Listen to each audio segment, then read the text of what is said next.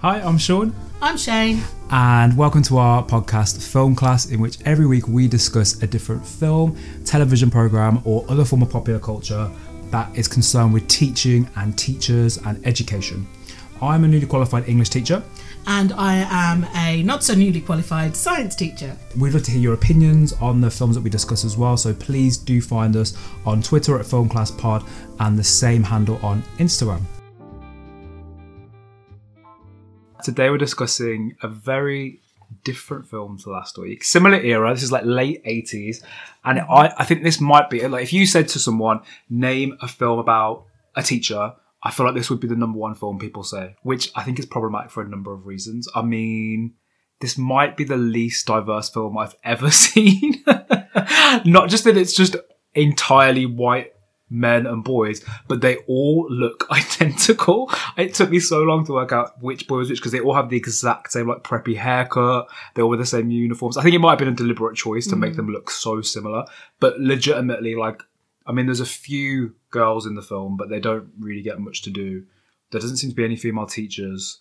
It's a very white male film, right? We haven't actually said what the film is. So the film is Dead Poet Society. I'm going to counteract what you said Go in ahead. terms of it's not the first film that I think of when people say teachers. I'd never heard of it. Really? Um, See, I was shown this film in school by my economics teacher, which is, and I never, see, because you know when you get shown a film in school and you only get to see the first hour because that's how long your lesson is, I had never seen the second half of this film, which, I mean, we will discuss, is incredibly dark and depressing, Yeah. which I was not ready for. And I remember, I think I saw it maybe year 9 or year 10, and I really did not like it. I was like, this is very patronizing. I was just like, this is just trash. I don't like this at all. It's, I, I feel like maybe I'm wrong. Maybe we can put that out to our our considerable Twitter following, literal tens of people on our Twitter. Is this the film you think of when you think of the film about teaching? Because I feel maybe because it got nominated for so many Oscars and stuff, and because it's Robin Williams and all of that. I, I think, given that it's a it's a film from the late 80s, 1989, um, it's definitely a little bit more ahead of its time. Most certainly, it was very much chalk and talk in the 80s and the 70s and the 80s, and teaching methods were very um, traditional. You wouldn't have such creativity, and we'll talk about the, some of the methods that he uses later on. But uh, you know, I can imagine that because he'd used such different methods and he had inspired boys, you know. So for what it was, I can imagine that actually, yeah, people in the media decided to give, give it some credit for what it was trying to do. Yeah, and I think I, I mean I'm not sure. I'm not a Robin Williams expert, but I feel like this might have been the first film that he he gave like a dramatic performance rather than a mm. comedic performance. Mm. So it's a bit like Eternal Sunshine or Truman Show for Jim Carrey. It, Yeah. it was him showing off his chops a little bit. I might be wrong because maybe Good Morning Vietnam, Vietnam was before this. Now I'm thinking about it, but it's def- it was definitely one of his transitional films, right, where he became like a full blown film star. I mean, what is your relationship and history with Robin Williams? Because like, as with Whoopi Goldberg, like one of the deities of my childhood. Yeah, personally. very much though. Uh, the comedy aspect, Mrs. Doubtfire, Yeah, Flubber, and you know, if you'd asked me growing up who who would be my favourite actor, I would have mentioned Robin Williams Yeah. at some point. Um, but as we know, with all things that are favourite, things things change. And I think I mentioned in last week's episode, everything seems to be your favourite. So to be fair, we're in a very specific era now where I was a very impressionable age, Yeah. right? And like Whoopi Goldberg and Robin Williams are probably the biggest film stars of the early nineties, right? When I was first, you know, watching the first films that I knew, I was watching them over and over again. So I watched Mrs. Doubtfire a million times. I watched Aladdin a million times. Mm. But I do. He, he's definitely he's in this film less than I thought he was going to be, considering it's like one of his big Oscar baity films. They Absolutely. do give the kids more screen time than I was expecting. So the other thing we should probably mention is that although it was made in 1989, it's set in 1959, which I do think is quite important. And so this was set in an era like in American culture, like pre JFK assassination, pre Watergate, where these boys in this uh, pre- is it preparatory school or prep Yeah. school, um, very much they're all white, upper middle class, and they're all expected, you know, to go to Ivy League schools to become the future leaders of America. And uh, so there's a, this image at the very beginning. I don't, did you notice the light of knowledge they're given, Yeah. a ceremony in the school, Yes. which I thought was quite a nice image because although it's passed to them from one of the teachers in the school, they then pass it to each other, which I think is quite a nice image that it's not just top down, but they also share the knowledge among each other. Yes. You could interpret Yeah, it that way but it's very much you know you are the future inheritors of America because you are the young white middle class men who we expect to be our leaders, which very much comes from I think a time in American culture where that was not something that was challenged. This is pre-feminism. This is Yeah. pre-civil rights movement. Pre all of that. There aren't Um, actually that many women in the film at all. No. So there's, uh, I mean, we'll come to the fact. I mean, there are four main boys, and I really hated one of the boys, and I think he's such a misogynist. But we'll come to that in a second. Interesting link with Sister Act two as well is it's in this prep school, very stuffy, very upper class, upper middle class, and the teacher Robin Williams is Mr. John Keating, and he, as with Whoopi Goldberg, went to that school, right? So he went to the school, and rather than going on to this like like great career in um, academia or politics, he decides to come back to the school, and that's almost seen as like showing that he's a great person because he's deciding to sacrifice his great earning potential for teaching, which is I think it's kind of an old-fashioned idea of teaching as like charity work. It's funny you should mention that. I think we've got a very different view of what a teacher is and how a teacher is depicted in the West from from you know the people who I know who grew up in um, Southeast Asian countries. They they depict their teachers as these high mem- high levels of society, members of uh, the community, and um, they're they're given the utmost respect, and people will go out their way to gift them things just for, on a daily basis and you know it's an honor and a privilege to have them over for dinner um, I, I really do think that the west don't give teachers the same amount of respect that people do in the east. Um, the people in the east they, they see teachers as this fountain of knowledge um, and that knowledge you know earns the teachers a lot of respect. Um, so it, it would be interesting actually in the future to probably look at some films where there are teachers in, like maybe an India setting or something Yeah, that like would that. be so interesting. That's a really good point. Immediately, you get a sense of what this school represents, and they, they immediately establish have these four pillars: tradition, honor, discipline, excellence. But the boys have this thing where they turn that on their head, and they have this weird, like, alternative code of travesty, horror, decadence, excrement, which is just so edgy white boy, mm. so edgy white boy. So we get this new kid played by Ethan Hawke who looks very, very small in this film. This is like very, very early Ethan Hawke. Todd Anderson. And they're all automatically really horrible to him for some reason. Don't really know why. He has that like nerdy, well meaning yeah, energy. but that- his brother's already been through the school, so there's already Uh-huh. high expectations set on him. yeah. Um, and I think his brother was well known as well. So Yeah. as a result, I think people are already giving him a bit of jib about the fact that you know his brother was this quite popular, and Uh-huh. I think he might have been a bit of an extrovert. So therefore, that expectation he's not he's not meeting them off, is he? Yeah, he's and he does it- and and keeps himself to himself. Yeah, I mean, masculinity is such a huge theme in this film, and we'll talk about this later. When they have their society, it's like they do everything in their power that to make sure that the fact that they're meeting alone to read poetry does not seem in any way gay whatsoever. They're not definitely not gay in any way whatsoever. This is very, very. Uh, they, they keep trying to perform being macho, right? And he's not very good at that. Todd is just this kind of like shy, Yeah. sweet kid, and so they kind of haze him. Um, would you teach in a school like this? I was thinking this when I was watching it. I don't think I could teach in a school like this. Um, well, given given my own educational experience, I've I've always said that I wouldn't teach in a gender specific or a grammar school. in a school in which there is only one gender or supposedly only one gender, policing of things like being gay or being trans or non-binary or whatever is more stringent because it it's a space in which so you see that in this film a lot i think is that all the boys really want to come across as masculine mm. even and especially in this context where they're stepping out of that comfort zone a little bit mm. they're enjoying poetry they're being creative they're not doing stereotypically male things it becomes even more important that mm-hmm. space to make to try and make out that they're only doing this to get mm. girls and that's the only reason you would ever do this it's not for your own creative expression. Um so the other thing we should mention as well, this is a film that does not pass the Bechdel test, right? It's, it's a, kind of a baseline of a fe- whether or not a film can be seen as feminist, and it, it's it's not it's not really if you pass the Bechdel test, it doesn't mean your film is good.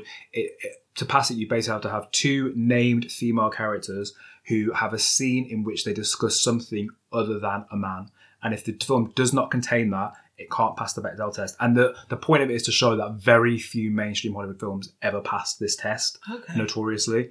Sister Act 2 does pass it. Yeah. right? Because we have like Rita and her mother discussing her future aspirations. Yeah. Rita and Dolores. Dis- this film does not pass the test. There are no scenes. When when did that come into place then? A really famous comic called Dykes to Watch Out For, and two characters, two girls on a date, discussed this test, and from that it became quite a popular thing. It was really just a baseline to show how few Hollywood films actually meet that criteria, Mm. and still to this day, there's not a lot of films that actually pass that test. Okay. Um, so When, yeah, Sorry, when you were saying when did it come into place? so she came up Is with that that in like the mid '90s, but it Right. became a, a kind of talking point. I'd say maybe like ten or so years ago when there was more online feminism, Hmm. um, and certainly in the last five years, it's become more more of a known concept. It might be something interesting for us to think about going forward. Does the film pass the Bechdel test or not? Yeah, Because no, this no. one doesn't even have any characters who aren't white, let alone any female characters of any significance whatsoever. Mm, there's just that one girlfriend incident, Yep. And I feel like that was a token gesture. Uh, absolutely. I, I don't even feel like that storyline held anything. Yeah, we see this. The corridor is a little bit unruly. Did you notice uh, a little strategy? I noticed the teacher goes to the corridor, said to the kids, "Slow down, you horrible phalanx of pubescence," which is such a posh insult. One thing that did strike me though is when he walked in, and it was just that typical silence of a new teacher. hmm oh yeah. So before we see him, we have the very similar. Like we're going to see this montage so many times.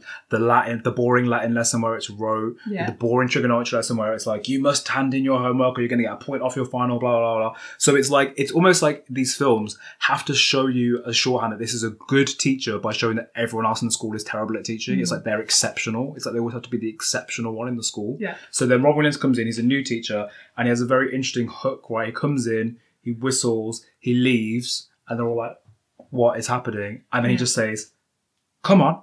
And they now, if I tried this in my school, I feel like there would be pandemonium. I Yeah. feel like I this would certainly stress think them that would out be the so case. much. Yeah. Would you ever try this? No, simple as no. So I, I like the idea. I do. I think it's quite a good hook in a school where you know they'd be able to handle it, maybe. Mm. But but it's very disruptive, right? Like mm. deliberately disruptive. He's showing with this gesture that he's very disruptive as a teacher. Um, he also he. I mean, his first lesson. I think he did a lot of things that I mean. I'm a novice, but there are a lot of things that I would never do. He asks them like really closed questions, and like he just says like, "Do you know this?" So he says, "Oh, captain, my captain. Who knows where that came from?" And no one knows, and he's just like, not a clue. It's just like, but if they Yeah. don't know, you shouldn't shame them for that. So the the thing about Robin Williams in this film is he's depicted as a newly qualified teacher. Um, it may even be his first teaching job. Uh, job, you know. He also um, does this other thing when he asks. He asks, so he asks him a question. A kid gives an answer, and he says, "No, ding, thank you for playing anyway," which I think is so rude. it is, but then maybe that's his new creative way of teaching. And But that's just if you're asking a kid a question and they don't know the answer, he's essentially mocking them, right? And and they kind of it seems like it sort of works in his classroom. so you've sort of never said to a kid when you asked a question and they've like looked at you blankly, you've gone like, you don't know what friction is. Let's say, for example. No, I don't think I have. I don't think I have. See, I'd get to a certain point and I would expect that every kid has heard the word friction before, right? Uh huh. So let's say I'm teaching a year 10 class and they, they, they, they act like they've never heard that word. It can't be that in a whole class of 30, not a single one has heard the word friction. Oh, so you would expand it to the whole class? Yeah, yeah, yeah. So, Okay, I, so I can see that, yeah, because then you're farming knowledge out. But I, I think he does put them, he puts them on. I get, and maybe what he's doing here maybe is a strategy to assess Hmm. what they know. I just think it was a little, uh, a little blunt, maybe. I don't know. Maybe Hmm. That's just me. I, I guess you know he has a good manner. He's obviously kind of joking with them, and maybe he's been at that school and he knows that they'll like that sort of humor because it does Hmm. seem to get them on his side. So the reason he takes them out of the classroom is to go and look at all the old alumni photos that the school is scattered with, right? Yeah. And it's to get them used to this idea of carpe diem, seize the day. Yeah.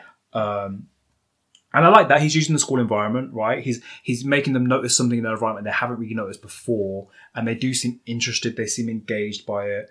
Um, although you do then see Cameron, I think the boy Cameron is like, is he going to test us on this? Yeah. Well, and all the other kids are mocking him, so it's very much outside of their comfort zone. so basically, he's obviously done something that's different, it's quirky, it's innovative, right? And it comes back to this idea do kids expect younger teachers to be outside of the box? I mean, I remember one student just blatantly telling me that they didn't want to try an activity and they just wanted to know, you know, just what the answer was. They Hmm. just wanted me to lecture. But I kind of got the impression that they were so fed up of having younger, newer teachers trying new activities with them Mm-hmm. to the point where they just didn't care about it. That's interesting. So in this school, that doesn't seem the issue, right? Yeah. It seems that they have a lot of old, fusty teachers who do things the same way every time, and it's very disengaging.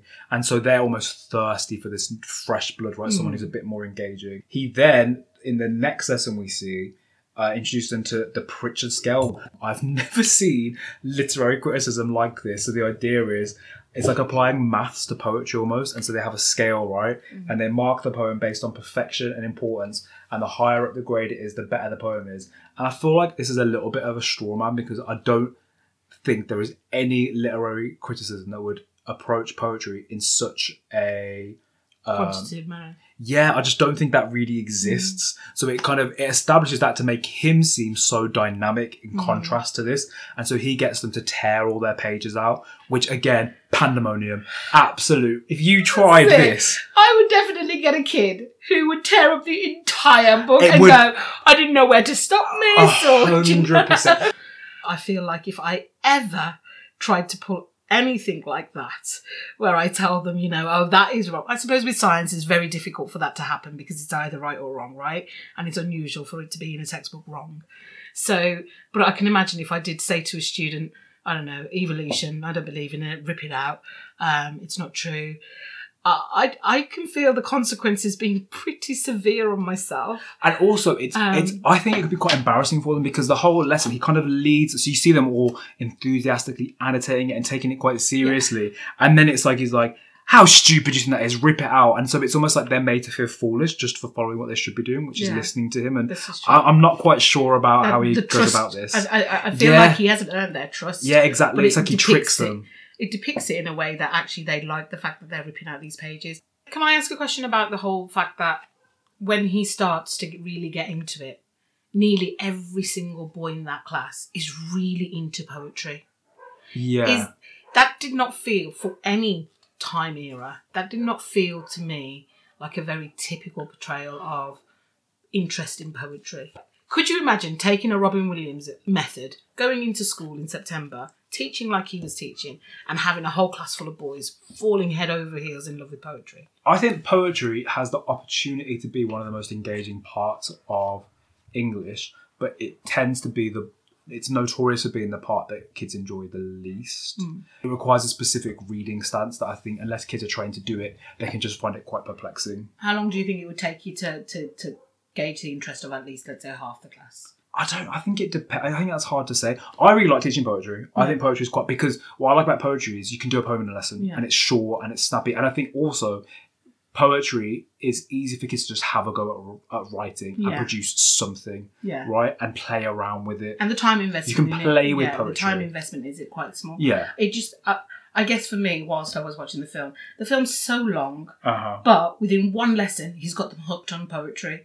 I'm like, if you're going to invest that much time in, in, in a film, at least show the journey to getting there. But they, they, they unrealistically made it one lesson, bam. Well, let's well let's not forget. How does he get them to think poetry is cool? Because he tells them about the society they used to Yeah. have, the Dead Poet Society, and, And they- what is the sell point? Women swooned. That's the selling point. I don't think it was his intention for them to find out about Dead Poets Society, and I'll tell you why. It, that they they found out about it because they went and looked at the yearbooks. Like, I mean, I I can't imagine. Oh, you're right. You're right. I You're can't right. imagine my school ever keeping a copy of all the yearbooks from years years That's ago. the thing that happens in American films a lot. Yeah. They'll go to the library and Yeah, find find the- yearbooks. Maybe they must do that. That would be quite cool, wouldn't it? To look Yeah. through old yearbooks. Um, so they've got like a record of all their students, and GDPR can't. I can't imagine it would it would be a case now. but um, no, so yeah, they, they they stumble on it by accident. So it wasn't even his intention for them to find out about the Dead Poets Society. So the fact that they stumbled upon it was it even his teaching that gauged their interest, or was it this this sheer novel fact that they could go away and and, and, and do something off site and break some rules at the same time and and actually Uh-huh. do something like that. I mean, Yeah, you're right. You are right. I've misremembered that. You are absolutely right. But immediately, did you notice as well that like this is going to help you get Chris, who is the girl one of them's interested Yeah. in. One of the things I think was quite sweet. I think is quite unusual in films about like teenage boys is that so one of the characters meets this girl Chris, and he goes and tells his friends like I've just seen the most beautiful girl. I can't just forget her, and he's very open about the fact that he like he loves her basically, and he's very romantically attracted to her.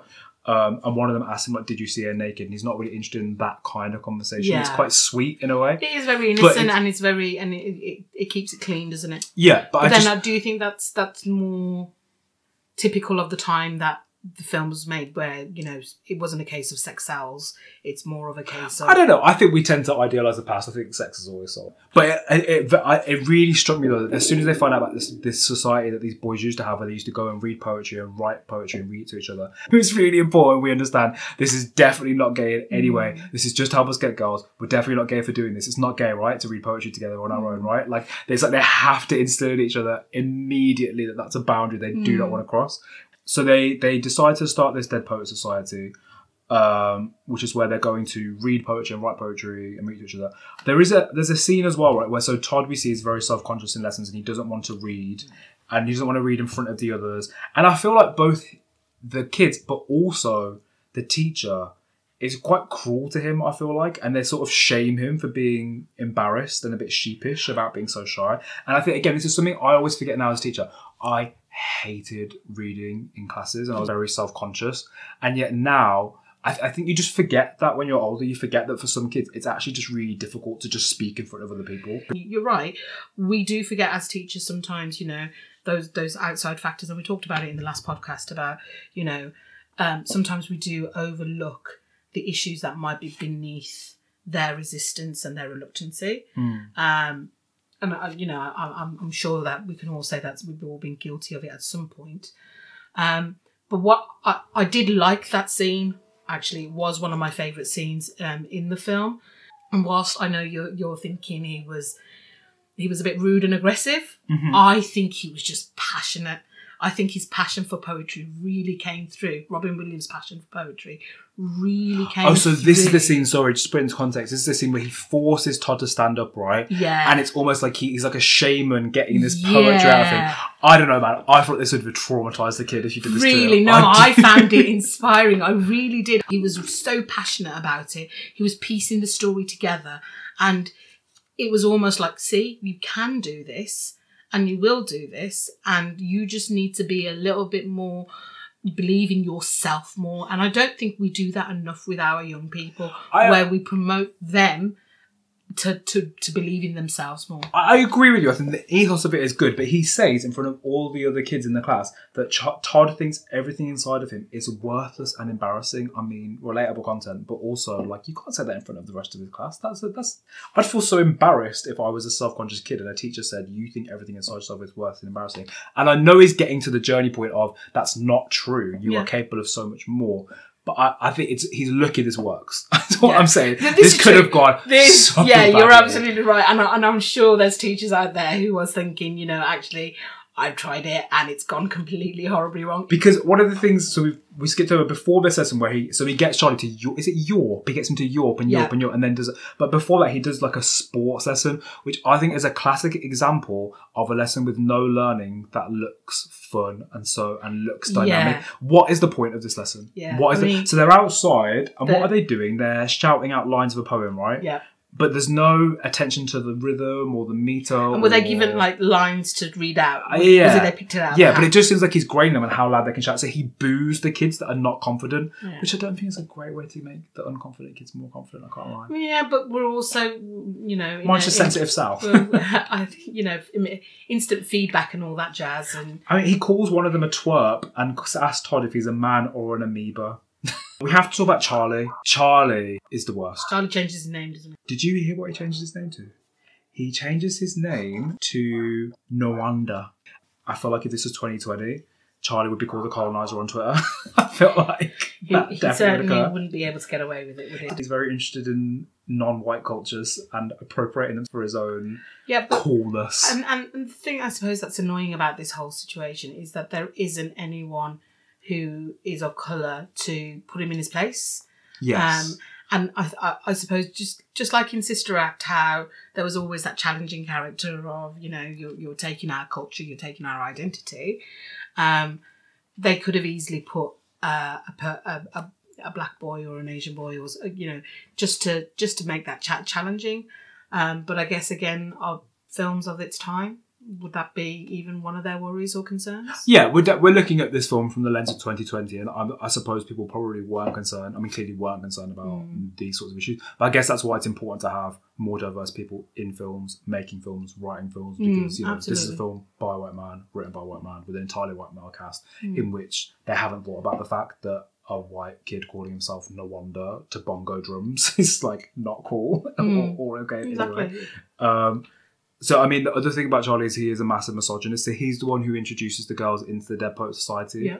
Um, and did you notice he tricks them? So he reads very famous lines from Shakespeare and Byron, making out he's written it, and the girls fall for it, and they're very credulous, like, "Oh my god, that's so beautiful." Mm. And I feel like the joke is on them in that scene. It's like they don't know these really famous poems, and so they Mm. seem idiotic, and it really it portrays that, that this is a very much a male space, right? That they don't really get to participate in. They can be read to, but they're not to participate. I'm going to be honest with you here. Go on. If someone recited Shakespeare to me, hmm I wouldn't know. But the, the point isn't that they don't know. I don't think the point is more so that all the boys in that group do know, and they know that the girls are being mocked essentially for not knowing, right? So the fact that, they're no being pulled over. out. It's not an obscure poem. It's a pretty famous Shakespeare sonnet, I think, that he reads. So even if you didn't know that, the joke it, it's being performed for the other lads, isn't it? He wants the other lads to know, look, I'm pulling a fast one on these girls and they're falling for it, so they look foolish. Okay, this is Um, probably where I need to say to you that you have a PhD in English literature. I have a physics degree. If I started quoting Stephen Hawkins to you, you probably might not know either. I might not, but no, but that's the but the point is you wouldn't say, Oh, I wrote this thing in my diary the other day, it's really profound, and read me Stephen Hawking's in front of your other science friends so that I look stupid for not knowing. He kind of presumes that they're not going to know and is right, and he does it to, to kind of show to the other boys watching, look, you can pull one over on girls with a cheap line from Shakespeare and they Right. ain't gonna know. What I wanted to happen in that scene is one of the girls be like, I know that's from Shakespeare, like I'm not impressed by this, right? I wanted one of the and you Which don't in get that. 2020 there would have been. Yeah, absolutely, absolutely. It's like they're dupes, and I don't, I didn't really like how that came across. But do you think that Um, they, they, they would have respected him more for duping the girls in that time? I think it, it's very much an, it's an ego thing, right? Because he he whispers, you know, it's in that scene to the other lads, they they need to have girls here so they can stop beating off. That's what he says. So the girls are basically there to satisfy them sexually. And this is also around the same point where another character goes to the party. Charlie, no, not Charlie. It's the other boy who goes to the party. The one who's in love with um, Chris. Chris. Yeah. she falls asleep and he starts kissing and stroking her because that's how he interprets carpe diem Yeah. which is not great It's not great, but uh, again, you know, society for the longest time, if you really want someone, you know, in that way, just go for it, right? That's what people have always been encouraged to do and and behave. well it's like it's interesting right because he doesn't the, again i found this quite annoying in that what i wanted so he he go he does this to chris this guy he's in love with he gets beaten up by chet right the jock kid which i thought was deserved because this is the girl's asleep and you're being weird But that's Um, not why he was doing it. He was doing it because she's his possession. And he Yes. violated that. So he wasn't doing it in a women's rights. no i'm not saying that he is He but i'm was blatantly saying doing that of hands off my girl. That is mine, not yours to touch in any shape or form. So it was like male male ego top level. I, I completely agree with you. I'm not saying that he was doing it because he's a progressive feminist, but I am saying I Imagine feel like if we got that wrong and he was and he was years ahead of his time. I'm just saying I feel like if you touch an unconscious girl at a party and someone sees you, I feel like I'm not going to be too upset if they punch you for doing so. yeah, in the fifties, maybe not so much. You probably blame the girl for Uh-huh. falling asleep. Well, this is so. What frustrated me, I guess, is that then Chris forgives him, right? And what I, I thought this is such a common theme in films is that boys are overbearing to girls. You know, he's very overbearing with Chris. He essentially stalks her, he won't leave her alone. He touches her when she's asleep, and it's like she interprets that as, "Oh, he must really like me," and then goes out with him. And I feel like that is not a great. But some people find find that find that attractive, don't they? That persistence, that not giving up, that you know.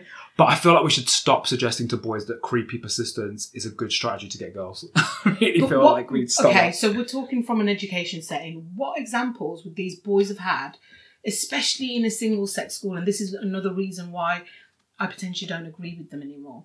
What what examples would they have had to to tell them that that's not okay? Well, if you think about it, that's a really good point because I can't, I've forgotten Rob Williams' character's name already. I just want to call him Robin Williams um, because he, I feel like he's very he validates that laddish culture, right? Uh, we did this to woo women, and that's why you get to know poetry because you can Yeah. really impress the girls. Yeah. And so it's almost instigating that kind of a culture, right? But and I don't think he did. I think he's just trying to buy the boys um, respect, basically. Because but that's a cheap way to do that, right? He, he knows what teenage boys are after. He knows that these particular boys may be into, you know, wanting to get, start courting back in the day, as they would have called it. So I think he's just literally trying to tap in. Like it was clear from his yearbook that he was a complete nerd and probably not into girls and probably didn't woo girls. Okay, he doesn't talk about there being a significant other um, as a teacher.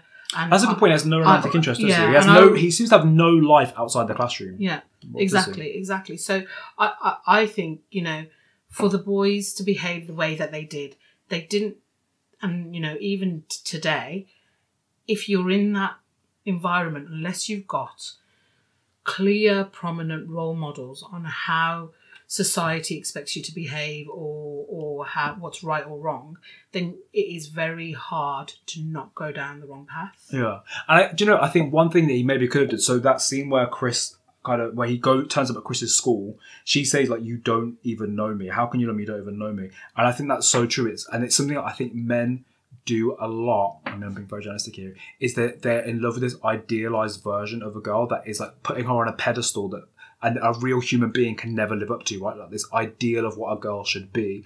And she can't live up to that because he doesn't actually know her at all. He's just seen her, fancies her, and he's decided who she is and that he's in love with that, right? And maybe if He's uh, wrote, written her narrative. Is, Exactly. you know? So maybe if he taught them poems by women rather than Byron and Shakespeare, or poems that could, or subject matter that considers a Yeah, female but- perspective, But then literature, Bronte and um, Austen, they they weren't favoured literature people back then, were they?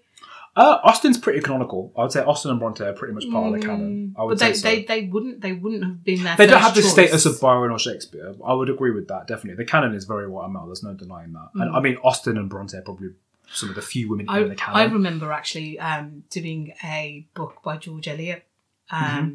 Silas Marner, when I was at school. oh, wow, that's a pretty high level. It's really really good. I, I, know thought- George are you surprised? Are you surprised that I remember it as well? I've never. No, no, no, no. I just, I'm just surprised they did George Eliot in uh, secondary Well, school. this is it. The, the the shocking, the most shocking factor for me is finding out George Eliot's a woman. Mm, yeah. And Marion something or other. I, right? so, oh, I'm ashamed to say that I can't remember her actual name, but the fact that she, she, you know, that to me was my my English teacher introducing to us a really strong female writer going under a man's pen name, Mhm.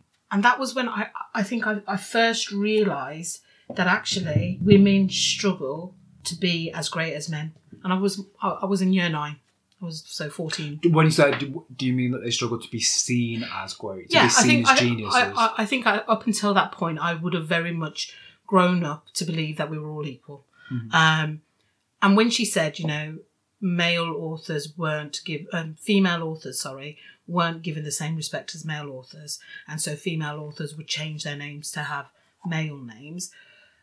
It struck a chord with me because obviously, as a woman, you then start to explore this idea that actually, what if whatever field I do go into, I'm not respected the same as my male counterparts. And actually, growing up, I have experienced that amongst other discriminations that you know are I my identity lends itself to. Um, so you know, for for for a teacher to pick the right literature to inspire their students, I think you've got a powerful position. Um, and to this day, Mrs. Thomas, if you're listening, um, I know you follow me on social media. Um, she she's been one of my biggest inspirations because she introduced this fact and she she in an indirect way brought to our attention that it's not a fair world without saying You're a woman. You won't actually ever be able to equate to what a man is. She she brought it in in such a sensitive and productive way that actually I'll never forget that. That's so interesting because you wouldn't think that would be inspiring, right? You'd think that would be limiting, and yet by being honest, Well, it goes two ways, doesn't it? Sometimes, sometimes it, it devastates. It devastates young people when they're when they're told, you know, that you will never be as equal as your counterparts. Um, you will struggle, or it makes it makes individuals more determined. And I think for me, definitely made me more determined. Um, I definitely feel like I always have to try harder than my male counterparts in for jobs and, and for positions within um, our job settings. But I think from an early age, I learnt to fight that and learnt to be better. And it's interesting that she said that in the past tense when, in the time you were in school, J.K. Rowling was also publishing under were deliberately like gender neutral Yeah. name. It was a publisher's right who told her to publish Mm-hmm. as J.K. Rowling because they wanted a boy, um, a young male audience, Mm-hmm. and the presumption is that girls will read boy books because boy stuff is neutral, but boys won't read girl books because, as we see in this film, boys are terrified of doing anything that is seen as feminine or effeminate, right? Um, so. But then her main character could have easily been a girl. Why? I mean? Hermione is the main character of Harry Potter. Let's be real. Harry would have died about ten times about Hermione. Let's be honest. she didn't Hermione is call the it- protagonist. Hermione Granger and the No, Philosopher's and if she Stone, had, she'd have sold less copies. She would have. Exactly. That's, that's the sad truth of it. I think that's less true now. You know, you have the Hunger Games. You Yeah. know, which is you. That's, there's definitely some kind of progression. Mm. Um, but even in the nineties, there was still that And you know, I'll, I'll say this out loud: things aren't perfect. They are not perfect. We are nowhere near as equal as we should be, but they they are better than when we were growing up. And I guess I didn't realise that until recently, just how much discrimination uh, for gender, for race, uh, for sexuality, all of those things, how une- unequal things were in the nineties. I guess you live in a bubble when you're a student, but being a teacher has opened up my eyes to so many possibilities that I can't believe our teachers chose to ignore. And I don't know if that was because we were in single sex schools. Do you think it was? I definitely think sexuality was something that they they Well, don't forget though, we went to school during Section Twenty Eight times, so they couldn't have discussed sexuality. this is true. So I think it's uh, hopefully different now. Yeah. in the it's something I think about. Something we didn't really think about that because Section Twenty Eight was literally our education, right? It was 1988, I think, till 2004, maybe. Okay. That if a teacher, their teacher couldn't mention anything to do with being gay or anything other than straight because it was seen as promotion at all. Yeah. So if they saw homophobic bullying, they couldn't step in, for example. And I think Um, we, we grow up we grew up with language such as oh don't do that, it's gay kind of thing. You know? Yeah, which I'm sure is still around. It's still around because Yeah. I, I definitely have to discipline students who use that terminology in the, in that sense. Um, but certainly, like it was normalized, wasn't it? And Mm-hmm. I, you know, I certainly remember in our group of friends, people would use it regularly as to you know as an insult or in a derogatory term. Um, so you know, I, I do feel like I, d- I didn't realize just how hard it was when we were younger for Mm. for people who were older than us in those different settings. Mm. And I think it still is difficult. I think it's there's it's things have improved, but I don't think we should think we're now in some kind of some kind of utopia. Oh no! uh, Like I said, it's nowhere near where it needs to be, but Mm. it is a lot better. Yeah. The other thing I just wanted to touch on, I don't want to keep banging on about, it's Knox. It's Knox Overstreet, which is, I mean, a great name. The Chris Obsessive. He also does this thing where he completely humiliates her by reading a poem he's read to her in front of all of her peers, in which he says to touch her would be paradise. I mean, that's gross. I'm sorry. And again, this is where had had his teacher, I think his teacher was in a perfect position here to kind of, if, if a kid had read this to me and said I'd written this about a girl that I'm really interested in, I think a way that he could have turned that around would be, I want you to write a poem from her perspective. Because he doesn't think about the fact that this is very humiliating for her and that he's just writing a poem literally that objectifies her and talks about how he wants to touch her when he's just humiliated her by touching her while she was asleep, right? Like, I thought there's a lot of intervention needed here in these Yeah. boys and their attitudes towards But I also think that he he he just feels like he's justifying his actions through his poetry. Mm. Um, and it's almost like you misunderstood what, what I was trying to do last time we, we met. This is actually what I was trying to do. Yeah, I don't. It just frust- I think that whole plot really frustrated me. I do think it dates the film because I just wanted Chris to push against him more, and she kind of acquiesces, and I didn't like that. Um, However, I did quite like. So we should probably talk about Neil, who's the one who wants to be an actor. Yeah.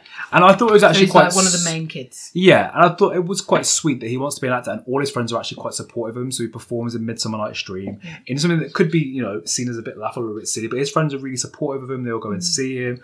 But then, I mean, we have this. This is where the film takes a bit of a turn. So he performs in this Shakespeare play. Um, his dad. So just to lead up to the Shakespeare play, Mm-hmm. um, he he starts to rehearse for the well, no, at the beginning of the film, his dad's made it very clear he's not to take part in anything that's related to acting. Yes. So his dad's super against any kind of creative endeavor. And his friends are like, "Why are you going to listen to him? Do what you want, man." And then he retaliates and says, "Well, actually, all of you do exactly as your parents say." Um, and if you were in my shoes, you would do exactly as your parents say as well. So don't try and tell me what I should and shouldn't do. And I think he's got a point there because actually it is harder, it is easier to give advice than to follow it. Yeah. And and uh, each one of those boys would have probably been in a situation where they were doing more stuff to please their their parents as opposed to doing it for themselves and following their own dreams. I think at that age it's very hard isn't it to know exactly what you want to do and and where your future lies and we do rely on the guidance of our parents and most most people would say that I was guided by my parents into this path Yeah, and parental pressure is really strong in this film, right? Like, There's a real sense of pressing weight on these Mm. Yeah. kids that they can't fail, they can't fuck up their education, they're going to go to a university, they're going to get certain professions, Mm. And their lives that- are already mapped out. I think that that we can re- relate to because I think at our schools, very few students didn't go to university. Most of them went to university and are now in professional careers. Um, so I think I, I, I certainly felt like I could resonate with um, with the characters when it came to that. You, you do get to meet the parents of each one of these characters uh, of, of the boys, um, and they are quite strict, aren't they? And that they're very much like uh, high high society, and and you know is our a- our children will depict our status Yeah. by by going on to this is post-war. America, isn't it? And it's pre like sexual revolution.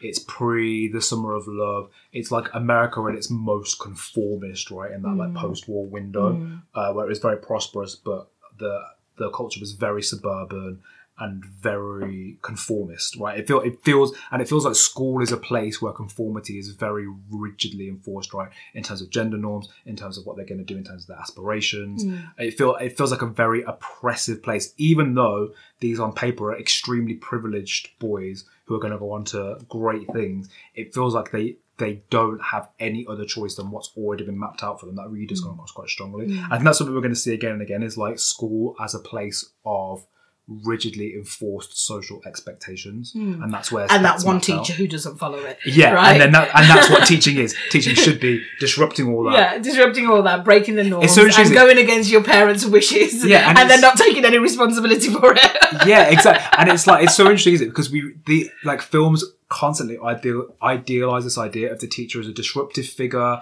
who says "fuck you" to society and gets kids to question everything. But actually, does our society actually want us to do that? Because it really doesn't feel like it. Well, certainly Ofsted doesn't want us to do Exactly. it. so, yeah. Exactly. Um, so when Neil, when Neil's parent dad specifically tells him not to do this, he he does spend most of the year not trying to avoid it. Obviously, Dead Poets Society relights that fire in him, doesn't he? He leads it. He so he reads all these poems out with such you know vigor and conviction, and he's he's totally in love with it. And then he gets this opportunity to be in Midsummer's Night Dream, um, and he he he's in two minds, isn't he? And Robin Williams becomes that teacher, very much like Sister Mary Clarence was for for Rita. Yeah. Robin Williams becomes that teacher who then says, Do you know what? Carpe diem, you've got to do this. Robin Williams tries to reason with dad. Dad is furious with him, um, tells him that he knows how to raise his son and all of this kind of usual usual dialogue. Um, and then um, you know, Neil still decides to oppose his father um, and goes ahead and goes to the performance, even though he was told. Oh no, sorry. He he decides to drop out. Robin Williams goes and speaks to his father, um, and it goes, it backfires, and then Neil goes and speaks to his father again and says, "This is really something I want to do," which I think is really, really brave. Yes, Teenagers being able yeah. to approach their parents, even though they've said repeatedly not to do something. His dad allows him to go and perform. Dad actually turns up to watch the performance, and in the film, it looks like Dad's impressed. Before we we, we talk about the response to it, the kids go to watch his play Uh huh. By getting into the teacher's car, into Robin Williams' car. I didn't notice that. So, in this day and age, massive no no. Uh-huh. Okay? Big safeguarding bells ringing. Oh my god, these kids have got into this teacher's car, and it's not even like an approved field trip, right? Uh huh. I just cringed so much in that scene, watching them getting into that car with, with, with him and uh, going to the event. It was very much like a group of friends going out on a night out rather than a teacher and their student. I don't think our rules now are, are extreme in, in, as far as the matter goes, Mhm. but uh, it, it certainly shows how carefree and easygoing it might have been in the past. So with Neil, then um, he his dad's turned up and actually after watching it he drags him out of the state uh, the theater doesn't he and uh, he takes him home This then- whole sequence, I feel like what it's like, uncomfortable wasn't it it was very haunting. I wasn't Yeah. expecting. I think it's the best piece of filmmaking. It's quite beautifully done, yeah but it's it's genuinely quite upsetting. I thought. Well, you, you, you kind of think all he's going to do is going to take him home and he's going to give him a telling off. But he takes him home. He tells him that he's under no circumstances to do acting ever again. Um, and then everyone goes to bed, as you do. And he has a dream that Neil has shot himself. Yeah. But actually, it's reality and Neil has shot himself and he is dead. Yeah. So and the whole thing's kind of almost like a silent film, right? There's not a lot of dialogue. He wakes up, he goes down, he finds him. You don't see any blood or body or anything, do? But it's very evocative. And so the whole aspect of the film is is really quite downbeat, right? So hmm. obviously all his friends are devastated, and then the school very quickly tries to pl- place blame, right? And the blame goes to the Dead Poet Society and specifically to the teacher. So Charlie wrote an article in the school newspaper about the Dead Poets Society, but he wrote it in a um, anonymous name, and so the school was already investigating who were in the Dead Poets Society. Um, because he explicitly wrote about all of their antics and what they'd been doing, um, and this is why where he actually got beat up by the teachers to be able to get the names, but he never spoke. But there was one student who obviously was worried about his grades, worried about you know his future, and he he named them all, didn't he? Yeah. Um, so because of that article, they're able then to assign blame, and they the administration kind of bring the boys in one by one, right, and get them essentially to agree that this teacher, Mr. Keating, was the reason why this happened, and to assign blame, right. And this is where we, I guess it's the payoff of Todd's development, isn't it? Because he does he sign. He does he sign it or does he refuse to sign? I can't quite remember how this go, plays out now. It was it wasn't the sign, was it? It was um, it was once he'd been dismissed. And they'd gone to the classroom to dismiss him, uh, dismiss uh, Mr. Keating. The kids, one at a time, get on the table. And they do the whole, oh, Um, my captain, my oh. captain. I feel like you, you definitely don't blame the kids for giving in, right? They're under so much pressure. They're only kids, and they're basically told, you know, you need to blame this person. We need to get rid of him. And mm. so they, they place blame on this supposedly disruptive teacher. He's sacked from the school. And although he leaves because the kids kind of acknowledge that it's unfair, it's seen as still kind of a victory, right? Mm. But it's interesting that it's still the, the end of the film is the status quo is maintained, right? Although he was this disruptive teacher who opened up their eyes, he's there's still no place for him in this institution, right? There's no space for his form of teaching, Yep. and so he has to be expelled from this place. So it's like even though the film uh, shows that there is that all these boys are actually quite unhappy with how conformist their culture is and having to um, go along with the desires of their parents there's still no opportunity for resistance other than killing yourself provided in the film, which I think is quite interesting. You really get a sense of how stultifying this culture is. That even someone who can open your eyes to an alternative still essentially is going to, to lose, right? Um, so so it's a much more. There's no victory here, really. It's kind of Pyrrhic, I think. Did you see it Absolutely. feel There's a lose lose situation. Yeah. Um, so I think I guess it's a film that can very much, and I think it's important to think it's a film in the 80s about the 50s in a way, right? And it's about American culture being so stifling and formless because I feel like he's almost he's a teacher ahead of his time, right? He's a teacher of the 70s. He's a looser, more liberal, more open-minded kind of a teaching style that there is no place for here, but you kind of know as an audience in the modern day that hope that he, there'll be a space for him in the future, right? Um, overall, then, how would we grade his teaching if we were doing our Ofsted inspection? Because I have to be honest, I wouldn't grade him as outstanding. Oh no, he certainly was an outstanding. Um, again, measuring on students' progress made, I think they were already well established. I mean, yeah, these are kids who already seem to know quite a lot. Yeah, exactly. So, how much of what he taught was the reason why they were so good at poetry? They may have already had a decent sound knowledge of it. Yeah. Um, There's not a lot of learning. I mean, you said that, like, you struggle with this film in terms of discussing teaching, right? Because there, it, there's a lot of what appears to be dynamic teaching, but actually there's no substance Yeah. whatsoever to what he's doing. yeah, There's a lot of, you know, tear the pages out and let's go down the corridor Yeah. and let's play football and let's do this Yeah. and, and lots of like seemingly exciting activities that are very empty. Mm. There's no real learning. And I feel like if you sat Mr. Keating down and asked him, what did the kids learn this lesson? I feel like he'd give you some wanky answer about it. They've learned, they've learned to be free, man. You know, like it's it's very Carpe that. diem, man. Yeah, exactly. So, so what he was teaching is very close to what you teach, and Uh huh. from I, I guess you're in a better place to judge this particular lesson.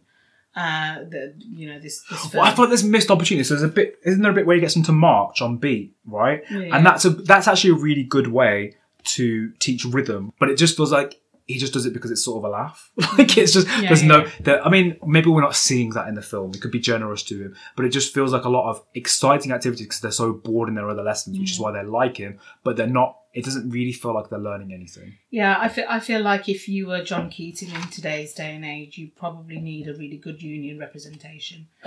Um, What a read! What a slow key read! you know, just because like if you're going to be that creative, that's going to lead to a kid having committed suicide. Uh-huh. Um, and I, I honestly don't place any blame on him because at the end of the day, he he killed himself because of parental pressure. Um, but they managed to twist it to look like it was his fault. Mhm. Like I said, make sure having uh, good union representation and and uh, a good lawyer probably wouldn't And I think wouldn't have led to it going as far as it did. what that does throw up is I think in horrible situations, it's a very human thing to try and want to attribute blame, isn't it? And to try and find somebody to blame because that makes the incomprehensible, a kid killing themselves, you know, before they've even seen anything of life, hmm. something that makes no sense and is impossible to deal with. It's a way of making that safe and understandable, isn't it? And mm. you can't actually do that with something like suicide, right? It's it's not something you can really make sense of necessarily. Mm. So it's it's a way to make this safe and comfortable, and so expunge it. It's, expunge its disruptiveness, right? Mm. And the fact that it's it's almost like a political gesture of his, Yeah. right? That it, he's he do, he wants nothing to do with the society that he's been born into and the life that he's supposed to have, and so it's safe to then just blame it on the teacher who, who put him up to it, which I do think is a very human thing, Yeah. and it throws up that actually uh, trying to attribute blame is not necessary is is actually rarely a useful thing to do, Yeah. right? It feels comfortable in the moment because it distances it distances parents from their own culpability for one, doesn't it? Mm. It makes them it, it helps them to feel that they have had no responsibility in this when actually the truth is they are complicit as well. Yeah, absolutely. Um, I think I think if we if we were to rate him, he's got good rapport with the students. he, yeah, He does give them feedback, and he does know his subject. We presume he does seem to have you know he can reel off Byron, he can reel Yeah. off other stuff. Yeah, he, he's got Uh, good sound subject knowledge. He's uh, I would he say gives his- them feedback. His subject, I would say the the the poetry that he uses is limited, but I think again it's the fifties, so it's very canon, Yeah. very you know romantic, well, Percy? Shelley, all of that kind of Yeah. stuff. So you know, there's that. What were you going to say? Sorry, in terms of I just feedback, think requires improvement for me. requires improvement. I think is Yeah. fair. Uh, Mm. he's he's no system. no Van talents. Quite, yeah, yeah. Unfortunately, he's going in requires improvement for his teaching. Yeah, and maybe he did deserve, deserve to be sacked, not particularly for those particular Wow. reasons. Wow, he deserved Uh, to be sacked. Well, he, first of, needs- well, first of all, he, he would have, if in modern day times, he would have re- received the right support and he would have been put on a very strategic support plan with the right amount of. I I mean, mean, the- teaching and learning assistant head would probably earn their money with someone like him. Yeah, and to be fair, we can see in the rest of the school the teaching's crap. It seems right. The teaching's not Yeah. great, and he's at least trying to do something different and going out on a limb. But I feel like he's someone who needs to have read some pedagogy, right, and understand. This is the thing that it took me a long time to understand is that what you have to always think about what our kids are actually learning. If Yeah. there's no learning happening, what is the point of what you're doing? I think Exactly. English is a subject where you can be particularly susceptible to like flashiness and like fun stuff. Oh no, trust me. Sci- like we talked about it in the last podcast. Science is just as uh, susceptible to such Uh-huh. uh, madness and craziness, and something that seems like a really good idea because you've seen it on Twitter isn't necessarily always a good idea. Sorry to all those creative people out there that end up inspiring me to do something useless. I like that. Is that how we're going to end? Don't always trust Twitter ideas. Please don't unfollow us. We need you. Thank you so much for listening to us at Film Class today. We really hope you've enjoyed the podcast as much as we've enjoyed recording it. Get in touch with us on your thoughts and opinions about all the films that we discuss. We love to hear from you. You can get hold of us at filmclasspod at gmail.com. That's our email. Or you can also find us at filmclasspod at Twitter and on Instagram. So follow us, like us, and ask us any questions. If you'd like us to watch any other films set in schools or involve teachers or education, let us know. Give us your suggestions. We'd love to hear them and we'll be happy to accommodate. We also need to give a shout out to Kevin MacLeod for our fantastic theme music, Night in Venice. You can find all of Kevin's work, his website, incompetech.filmmusic.io, and the license at creativecommons.org.